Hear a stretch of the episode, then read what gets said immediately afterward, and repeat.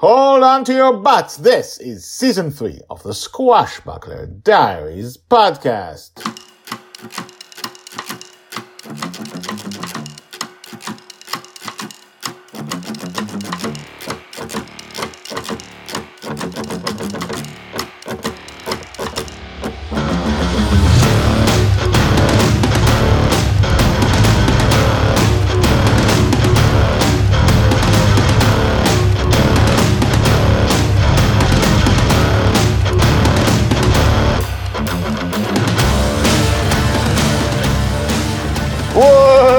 Welcome back. My name is Guy Hasson, and you are listening to the Squashbuckler Diaries podcast, the daily podcast about Joy Shelley, the girl who is lost in dreams. We are beginning this season being completely lost.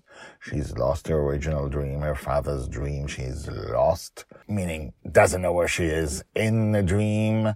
We don't know exactly what happened. If you haven't read book two, which you haven't because it hasn't come out yet, sorry about that. and we are exploring completely new dreams by new dreamers, especially because now Joy needs a new protector. We've lost Mastermind. And to hear all about that, listen to the last like 10, 15 episodes of season two. Let's begin from where we left off. As nothing is what it used to be. Season 3, Episode 18, Justin's Return, Part 5, Protector of Dreams. Joy's age nine and a half, told by Grandpa Walt. Well, we're not going in there, Justin says. I want an empty dream. I'll just get us some jetpacks and we'll get out.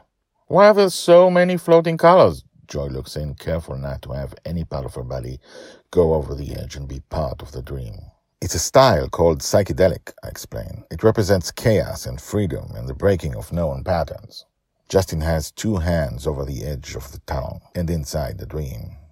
He's holding two jetpacks, which is generated. Joy, he motions towards them. Joy reaches in with her right hand and touches one. It glows soft blue and quickly vanishes. It is now permanent and can exist outside the dream and without the dreamer being asleep. Justin takes it into the tunnel. Joy touches the other one, and Justin puts that one on the floor of the tunnel as well.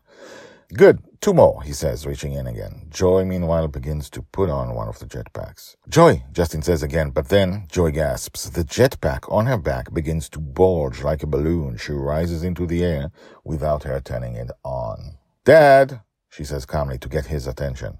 As he looks, and as Susie and I stare at it, psychedelic colors begin to wash over the jetpack, changing its colors as if we're inside a cartoon. What the fuck? he says. Joy is suddenly floating closer to the ceiling, and the jetpack is carrying her towards the outside. No, no, no, no, no, no, no! Justin runs after her. He grabs Joy with his left hand and brings her down from the ceiling, but now they're both being dragged out. Oh my god! Susie says as she and I walk after them. Justin pulls out his laser gun with his left hand and fires at the jetpacks. He fires at it and fires and fires until it fizzles out. Joy falls to the tunnel ground on her feet and takes it off as quickly as possible. Justin grabs it, runs to the edge, throws it into the dream. He fires repeatedly at the other jetpack even as Joy shouts, Dad, don't! It explodes. He kicks it over the edge. Dad! Joy is screaming. Look what you've done! She points at the tunnel ceiling next to her, which I now see the laser has seared and even burnt. You hurt the dream! She points at the tunnel ground where the second jetpack had been. You burned the dream! We know the dream can be hurt! You can't hurt the dream ever again! I had to get rid of it before it hurt you, Justin explains. You can't ever hurt the dream, she shouts at him. I'm the protector of dreams, and you can't hurt them no matter what. Justin looks at her, and something in his eyes change. You're the protector of dreams? Yes. I see in his eyes that as he looks at her sternly, he is trying not to cry.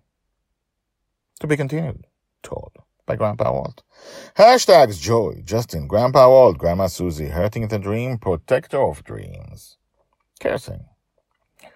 He cursed. Why did he curse this time? For the first time, I think, uh, this specific curse. Well, think about it, and we'll see soon. But uh, I want to say just one thing. Protector of Dreams? What do you think? I will say nothing more about that. Email me with your thoughts, guyhasson at gmail.com. G U Y H A S S O N at gmail.com. What do you think? I will say no more. Tell your friends about the Squash Squashbuckler Diaries, subscribe, and I will see you tomorrow where we possibly, no, for sure, talk about what George has said.